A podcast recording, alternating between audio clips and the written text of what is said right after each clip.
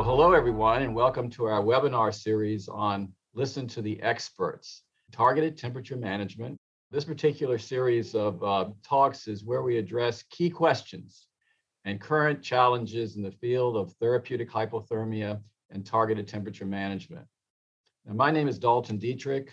I'm a professor in the Department of Neurological Surgery at the University of Miami Miller School of Medicine and have been working in the field of therapeutic hypothermia for a long time. And uh, today I have the pleasure of uh, introducing our special guest. We're going to discuss, discuss therapeutic hypothermia. Uh, Dr. Behringer is a professor and, and, chair, Department of Emergency Medicine at the uh, Medical University of Vienna, uh, University Hospital in Vienna. What a beautiful city. I love Vienna. I can't wait to get back there soon, Dr. Behringer. But thank you very much for joining us today. Yeah, thank you very much for inviting me. Thank you very much. Very excited. Fantastic. Our overall theme today is best practices and early induction of temperature management in our patient populations. Dr. Behringer and I have talked about some of the things we want to discuss today. And the first has to do with this question of what is the basis for utilizing therapeutic hypothermia and targeted temperature management in our patient population? So, uh, Dr. Behringer, could you talk about uh, the, your systemic review that you did on animal studies that I, because I do animal studies, thought was very important to the field of uh, translational science. Yes, you know, all these discussions about uh, which temperature is the best temperature for our treatment of our patients. Um, as you know, we don't, we shouldn't use anymore the term targeted temperature management. Uh, the last guideline said we should not use this term because it's too much related to the studies of Nielsen. So I prefer to keep the expression hypothermia or normothermia. So when all this discussion was about which temperature is the best temperature, and the two TTM or the TTM one study came out, uh, and then the recommendations changed to having a temperature range of 32 to 36 degree. I was thinking, you know, all the animal studies I'm aware of, they all show in one direction. And uh, I was thinking, well, if all these animal studies show in one direction, maybe we should do a, a meta-analysis to systematically investigate this issue. And there was one other systematic review out about animal studies, but these this meta-analysis included all ischemic models. So also four vessel, two vessel uh, models, they included also studies which looked only at the histology. And we decided we want to do a, um, a meta-analysis which is more clinically focused, meaning we included only cardiac arrest models, so no ischemic for two-vessel disease, uh, ischemia. And our outcome parameter, which should only be neurologic outcome, no histology. Because as you know for yourself, we don't know what does it mean, how translates a histologic damage to a functional damage. Maybe you know, maybe some some part of the brain is, is is injured, but still, if you can walk, eat, and drink and speak, it doesn't matter if some parts of the brain maybe are ischemic. So based on that, and I remember on my on my time with Peter Safar in Pittsburgh, where we always discussed what does it mean to have a histologic damage, we decided to include only studies where the outcome of functional outcome was reported, either overall performance category or neurologic deficit scores. So this was the, the difference to the other meta-analysis, which was published few months before our, or one year before our meta-analysis was published. So this was the one difference. And, and if, when we looked at, at only cardiac arrest models, I think we had approximately 40 studies with approximately 60 comparisons because some studies compared more than one or more than two temperatures. We found a very, very strong uh, impact of temperature. So literally all animal studies showed in the same direction. Some were not statistically significant, but that's the, you know, that's the sense why we do meta-analysis uh, to have a bigger power. Mm-hmm. So if you combine all the studies, this was a very strong effect of temperature. And then we looked if there's a difference in the different temperature grades, if there's a difference between 36, 35, 34, 33. And uh, we found, especially in large animals, there was an influence of the temperature on the effect of temperature per se, meaning that with each lower degree of lower temperature, the effect was stronger. That's so consistent with um, back in 1987, we wrote a paper where we looked at the importance of small variations in brain temperature in a model of transient global ischemia. And that um, that that paper now has over 2,000 citations. It continues to be cited, which is fantastic, right? Dr. Behringer, I could pick up. I did all the histology and all this uh, cell counts. I could pick up a slide at that time because of the tissue and the edematous processes were occurring in an H&E slide, I could tell you exactly what temperature it was. I could tell you before I actually looked, broke the code if it was 33 versus 36 or 39. It was so dramatic that um, from that day on, I knew that basically, and this was intra-ischemic temperature, and of course we have some issues with post-ischemic uh, cooling, but um, I, I, knew it, would be dramatic. So I'm glad that your um, your systemic review brought that out again because it has to be re-emphasized, right? As we move forward in our clinical trials, clinical trials are tough. Patient heterogeneity and all these other things and cooling strategies and meeting the mark in a timely fashion. You have to go back to say what was the premise, the scientific premise for actually moving this forward. So I think your study in, in the animals was extremely uh, important to the field. Thank you very much for that. Well, thanks, thanks. Yeah, I, I totally agree with you. Yeah. And and and considering the histology, as you said, yes, we could once show when we looked at the at the Peter Safar animals that there is a rough correlation between histology and functional outcome, but not like a very good correlation. So that's why we excluded studies reporting only on histology because mm-hmm. it's different. It's also difficult to com- to make a meta-analysis with mm-hmm. different studies, with different kind of reporting of histology. That's difficult. But neurologic outcome, that's kind of uniform reporting. Good. And you mentioned Peter Safar twice, so I've got to tell you my story on Peter Safar. One day I'm I hear a knock on my door in my office, and I'm sitting under the microscope. I'm looking at slides, and I turn my head, and it's uh, Peter Safar there. He goes, uh, Dalton, I wanted to come to Miami and meet you and and and tell you basically that you know your work seems to be really interesting but you but it's in rats and we don't really know how rats translate into humans. So he said what are you working on? And i said uh, oh i'm i'm look i'm writing a paper that shows that if you um, if you cool after injury you don't get um, long-term survival of the ca1 hippocampus. You get tra- uh, transient. He, so we sat down and discussed all this and of course that brought on you know longer cooling periods and things of this nature. But that was my day with peter safar and I will. It was special. I'll never never forget it. Um, but anyway, what a great person. What a great man. Okay, so we'll move on. Um, the other thing that I really enjoyed reading and following was your letter to the editor uh, in resuscitation in response to Dr. Uh, Granfeldt's systemic review that was published also in that journal. And I think that particular uh, paper um, showed no improvements in neurological outcome you know, when you're comparing 32, 33 with, uh, with normothermia. And that uh, led to changes in the guidelines, which you, you commented on. And you had a couple of um, issues with that analysis. So maybe we can talk about that. Yes, uh, thank you very much for bringing this up because I think that's a that's a thing. When Granfeldt did his meta-analysis, actually he split it the analysis and he made two analyses. One analysis was in studies reporting the favorable outcome at 30 days or at discharge. And in another analysis, he included studies reporting the outcome at 90 or 180 days. Now, not everybody investigating temperature effect uh, on outcome reported both times. So there are studies which reported only at discharge or 30 days, and there are studies which reported only at 90 or 180 days.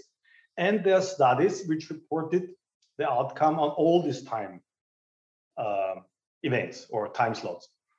And interestingly, the studies which show the benefit of temperature or 33 degrees versus normothermia they are either in one meta-analysis or in the other meta-analysis. Mm-hmm. While the studies which report no difference between 33 and 36 degree mm-hmm. uh, or 37 degree, they are represented in both studies. Mm-hmm. So this means the studies showing no benefit are overrepresented in these two meta-analyses. And uh, another thing is if you split studies, so if you have fewer study in your meta-analysis, you decrease the power of the meta-analysis. So this means you need much, so, so you, you won't see a difference even if there's a difference because you don't have enough patients included. And uh, so that is the reason probably why in these two meta-analyses, split it by outcome at discharge or 30 days and the other one outcome at 90 or 180 days, there was no difference. Well, there was a signal yes. of better performance of 33 degrees, a mm-hmm. strong mm-hmm. signal, but not statistically significant. And uh, th- there's another study from our center, not with temperature, but with critical care medicine, showing that actually the outcome doesn't change much over time. So it, it doesn't matter if you report the outcome at, at discharge, 30 day, 90 day, or 180 days, there's not a big difference. So there is no need to split the analysis in these two groups and having fewer studies in each group. So you can do one analysis with outcome at discharge or 30 or 90 or 180 days. Mm-hmm. And if you do that, we did this, uh, we extended uh, meta-analysis, which was published in the Cochrane some years ago. We added the new studies, and still, if you put all the studies together, we found a statistically significant effect of a temperature of 33 degrees versus 36 or 30, um, 37 degrees. And uh, this is only a letter, but uh, as I know, one of the authors of the Cochrane or some of the others I know pretty well, and they will soon publish an updated Cochrane meta-analysis where they put all the studies together. Oh, that's fantastic result of your letter to the editor. I mean, that's going to make a big, big difference in the field because, uh, as you know, since uh, TTM1 and TTM2 have come out, those studies, there's a lot of groups that are are no longer even managing temperature in many times and the, the number the mortality is increasing the number of uh, fevers in patients is increasing so this is a this is really um, an issue where we have to look at the data as you've done and be very analytical about it and and then start uh, the the, um, the discussions around the world to try to uh, bring it back to where the best thing for our patients which gets back to the next question I wanted to ask you about in your um, your your uh, own personal feelings. This issue of patient heterogeneity, that injury severity in, in, cardiac arrest patients may make a difference in terms of how we would approach a, a therapeutic protocol and what level of cooling would we uh, initiate. And, and people are looking at EEG and in biomarkers and things like that. So I was wondering in your practice, how do you deal with heterogeneity or are you uh, routinely cooling your your your patients down to 32 33 to start with and then making clinical decisions based on how they're doing uh, that, that's that's a very good point and i think you're totally correct one one size does not fit all and mm-hmm. probably probably i only can hypothesize there is the need for different temperature dose I, I call it dose temperature dose mm-hmm. depending on the insult.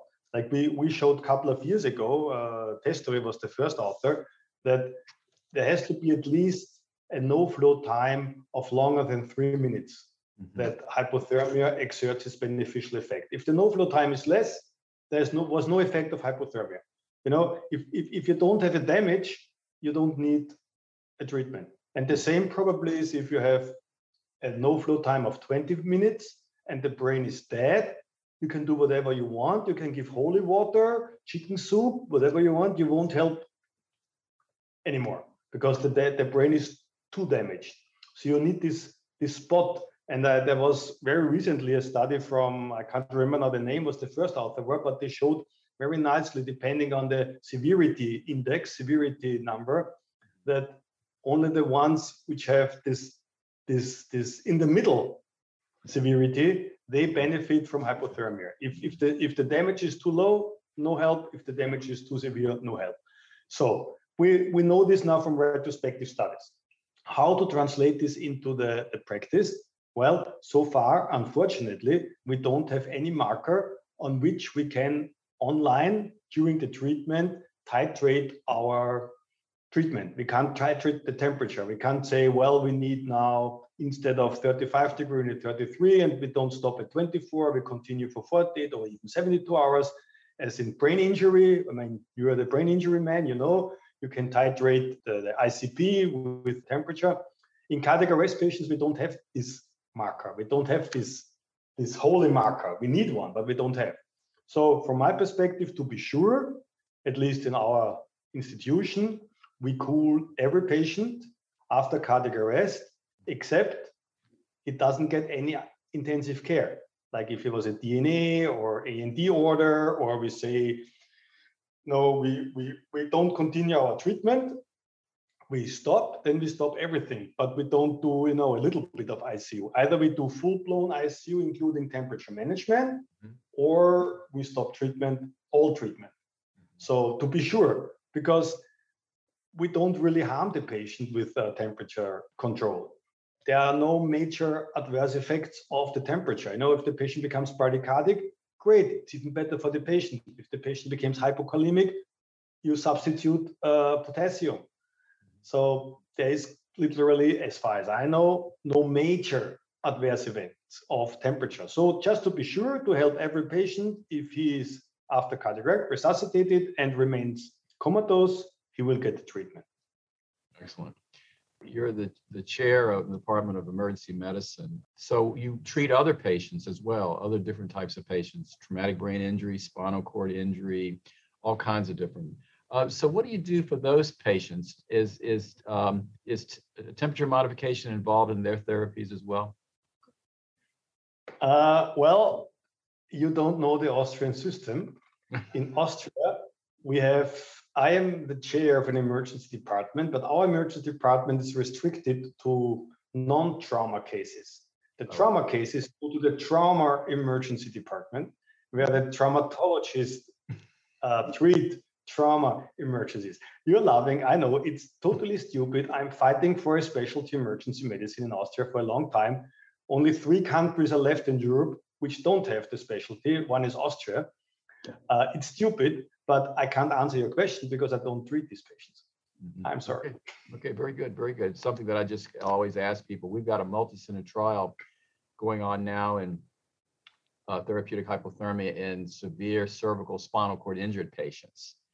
And uh, we recruited about 70 patients now. We're combining, uh, we're, we're comparing normothermia with hypothermia, 33 degrees, 33, 34 degrees for 48 hours and then a slow rewarming phase on the third hour. And so I'm always looking for you know other people. And of course, the, the traumatic brain injury it's such a complicated um, problem right now, and uh, the, the uh, we're still working on that. We have no idea, but uh, it's interesting as you're you're emphasize you know no fits uh, no no um, no one cooling uh, method out yeah fits all uh, same thing with uh, neonatal hypoxia encephalopathy uh, that they're finding out in these really infants that you have mild, you have moderate, and you have severe. And it's that middle group, right, that you can really make the big difference in their, their lives. So we just got to continue to figure out these sur- uh, surrogate markers or something that we can evaluate. But I like your idea, you know, attack it early, cool um, down to 30, 33, 34, whatever and then over 24 hours, then may, maybe you can make a decision um, in terms of bringing the temperature up a little bit more slowly or something of that nature. So anyway, a lot to lot to think about. Um, how about uh, cooling methodologies? Do you have any um, strong opinions on how best to cool? I think it's not only the, the how to cool, but when to cool. Mm-hmm. The, of utmost importance to cool early from the animal studies, and you know the same from we know it's the earlier the cool, the better it is. So when you look at these recent clinical studies, TTM1, TTM2, four hours before randomization, three hours after randomization, I would think, what the hell are they doing all these hours? You know, looking at the patient, yeah, three hours for randomization, four hours for randomization. So I think of most importance and the animals and pathophysiology and cell culture, they all say the same thing. You know, you have to cool early. If you look at retrospective data, there is some, you know, not a clear thing because you never know. Maybe someone cooled very fast because the brain was so damaged. Mm-hmm. So there's no influence on, on speed. But there is a hint, some studies show it's two things. One is the time to start cooling and the cooling speed. These are two different things. Mm-hmm. So if, if I look at our HACA study, we cooled very early, very early, like at least not later than one hour after the insult, we started to cool. Then the temperature went down slowly, but at least we started. And there's one retrospective study from Korea showing that with with every uh, half hour delay, the chance for worse outcome increases by 10%. Animal studies show the same. So I think most important is to cool early. So when to cool early, I think the best would be to start already in the pre-hospital field by the paramedics. Now, as, as you know, there are some clinical studies comparing intravenous cold fluid with placebo or with normal temperature infusion. Most prominent the study by Kim a couple of years ago, published in JAMA, and they didn't show a difference between pre-hospital cooling and in-hospital cooling. So why? Because first of all, not all patients received the total amount of fluid, and it was up to the hospitals to continue cooling in the hospital. And 30% of the centers did not continue cooling. So how can you say that pre-hospital cooling doesn't work? Mm. This was the one. And then there's the studies by Bernard from Australia, who also compared pre-hospital IV cooling with normal temperature. And what they show was you can cool the temperature a little bit. I think they, they, they decreased the temperature pre-hospital about one degree. But when they started then in the hospital with the treatment, the temperature was up again. So in the hospital, the two groups had the same temperature. So temperature a little bit down, then up, and then con- continue cooling. That's not good cooling. How can you expect an effect of a therapy if you don't apply the therapy? And if, if you look at the target temperature, target temperature was 33 degrees in this study. And the temperature curve and the variation never reached 33 degrees. So none of the patient actually had target temperature during the hospital treatment. So how can you say that the treatment doesn't work if you don't apply it? So th- these two studies, though they showed no difference in pre-hospital cooling, they had major limitations. And then, as you know, in the guidelines, they say there's a class three recommendation, I think, that one should not use cold fluids pre-hospital mm-hmm. because of the whatever. They cite one study they cite the Kim study mm-hmm. because Kim, as we talked, showed that in the first X-ray, patients, more patients had a pulmonary edema than the ones who did not receive cold fluid, which resolved after the second X-ray. The second X, there was no difference in, in, in pulmonary edema. And based on this recommendation, the recommendation is don't use cold IV pre-hospital. So I think this recommendation is based on a very, very weak evidence. And when patients come to our emergency department, or when I was in Germany before, all our patients receive immediately when they come into the emergency department two liters of cold fluid, except they are in pulmonary edema. But the least patients, or not many patients, are in pulmonary edema after cardiac arrest. The opposite, they need volume. If you treat cardiac arrest patients, you know that they do better if they receive fluid. And there are some retrospective studies also showing this that patients after cardiac arrest, they need a volume bolus, most of them, not all, but most of them, they need volume anyhow. So this would be one thing pre-hospital to cool with cold fluid, despite the recommendations of the guidelines saying don't use it. But this recommendation is posed is, is very weak. So in the hospital, we do it. So once you're in the hospital, uh, what you should know is if you give cold fluid, you should give it with a pressure bag. If you only let it drip, you won't decrease the temperature. You need a pressure bag to really infuse these two liters very quickly. And you should start with the second cooling method while you give the cold fluid. If you wait, we saw and we published this, the temperature goes up after one hour. After one hour, this, this temperature drop with cold fluid is gone. Patient warms up. Hmm. So you should start with the second controlled method with the feedback at the very beginning when you start with cold fluid. Same time, start with a with a device, and this device should have a feedback system. If you look at the data, there are some publications showing that if you don't use a feedback device, the temperature goes up, down, up, down, up, down, very difficult to maintain. Mm-hmm. So if you use a, a, a device with an automatic temperature feedback, you don't have a headache to look at the temperature, it's stable, and you don't have to look at it. Mm-hmm. Now, which temperature method you should use to cool with the temperature feedback? There are basically two, at least in our country. There's uh, endovascular cooling uh, with, a, with a catheter, with a balloon catheter, and there's surface cooling. We did a, a network meta-analysis looking at the effect of these different temperature methods. Why did we do this network meta-analysis? Because there are former meta-analyses who looked at surface cooling versus endovascular cooling. And these or two of these meta-analyses show the benefit of endovascular cooling versus surface cooling.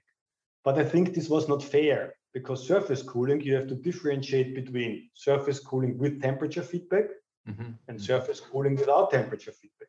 Mm-hmm. If you don't have a feedback, of course, temperature goes up and down. That's not good. But if you have a surface cooling with temperature feedback, I would assume has the same effect on outcome as endovascular cooling. This was my hypothesis. Mm-hmm. So we did a network meta-analysis comparing endovascular cooling, surface cooling with temperature feedback, and surface cooling without temperature feedback. And we did this, but what we could show is that uh, endovascular cooling might be the cooling method with the best chance to have good neurologic outcome. So there seems to be some advantage of the endovascular cooling. Maybe it's because the temperature control is even tighter than surface cooling with temperature feedback. We don't know, but at least when we look at our data, that's what they show. That the endovascular cooling might be the, the best cooling for neurologic outcome. Has the highest chance of good outcome. What a great discussion. A lot of studies out there, but you really have to do some digging to really dissect the data to find out exactly what's been done correctly or what actually they're looking at. And this feedback system, with or without, is, is as you've said, really makes a big difference in terms of the ability to really um, uh, maximize your effect on, on temperature cooling in, in these patient populations. And early, yeah, I remember that Kim paper very well because everyone thought that you know if you could start the hypothermia as the patient's going to the um, emergency room the hospital uh, that would get you started uh, in terms of the cooling strategy and continue it along. The physician obviously would make that decision when they got to the emergency room, but it really did stop the ability. In fact, we're now working on a, a nano drug, intranasal nano drug that could bring down brain temperature in an emergency vehicle. And then you get it to the hospital, and the treating physician makes the decision exactly what they want to continue continue to do in terms of um, uh, therapeutic hypothermia. So a lot of great things. And um, so anyway, I think we're coming to the end of our, our, our talk. Uh, anything else you wanted to add before we say goodbye to everyone? Well, the last point was you mentioned was early cooling, uh, you know, the intra-arrest cooling, uh, which was published recently with this cooling device, putting cold perfluorocarbon into the nose. Mm-hmm. And uh, actually what, what, what in the, in the preliminary studies, they didn't show a difference, but when they did the, the post hoc analysis, that these patients with a very where this they started early and patients with VF mm-hmm. they had improved neurologic outcome. So I think there is there is an effect. You just have to find the right patients and even intra-arrest you have to be well fast. That, that's that's great. I haven't read that paper. What, did they do the cooling uh, by uh, by cold saline? No, no. Cold perfluorocarbon oh. was blown uh, oh, okay. So they could they, they, had two studies. One was a feasibility study many years ago by Maaret Castrén, Mm-hmm. And now they did a multi-center study where overall they didn't show an effect. But if you look only at the VF patients and the one who were cooled early intra-arrest, they had a significant improvement in neurologic outcome. So another signal or another sign that early and good cooling improves outcome. Excellent. Excellent. That's fantastic. Okay, well, uh, again, uh, I want to thank uh, Dr. Uh, Wilhelm Behringer. He's the uh, chair in the Department of Emergency Medicine at the University Hospital Vienna. And uh, also like to acknowledge uh, Mary Ann Liebert Publishers uh, for the Journal of Therapeutic Hypothermia and Temperature Management, as well as Zoll Medical for providing an educational grant to support this webinar. Dr. Behringer, thank you very much. I really enjoyed talking to you today, and I'm sure people will enjoy hearing our presentation. Again, my name is Dalton Dietrich, and I look forward to the next uh, podcast. Until then, everyone stay cool. Thank you very much. Take care.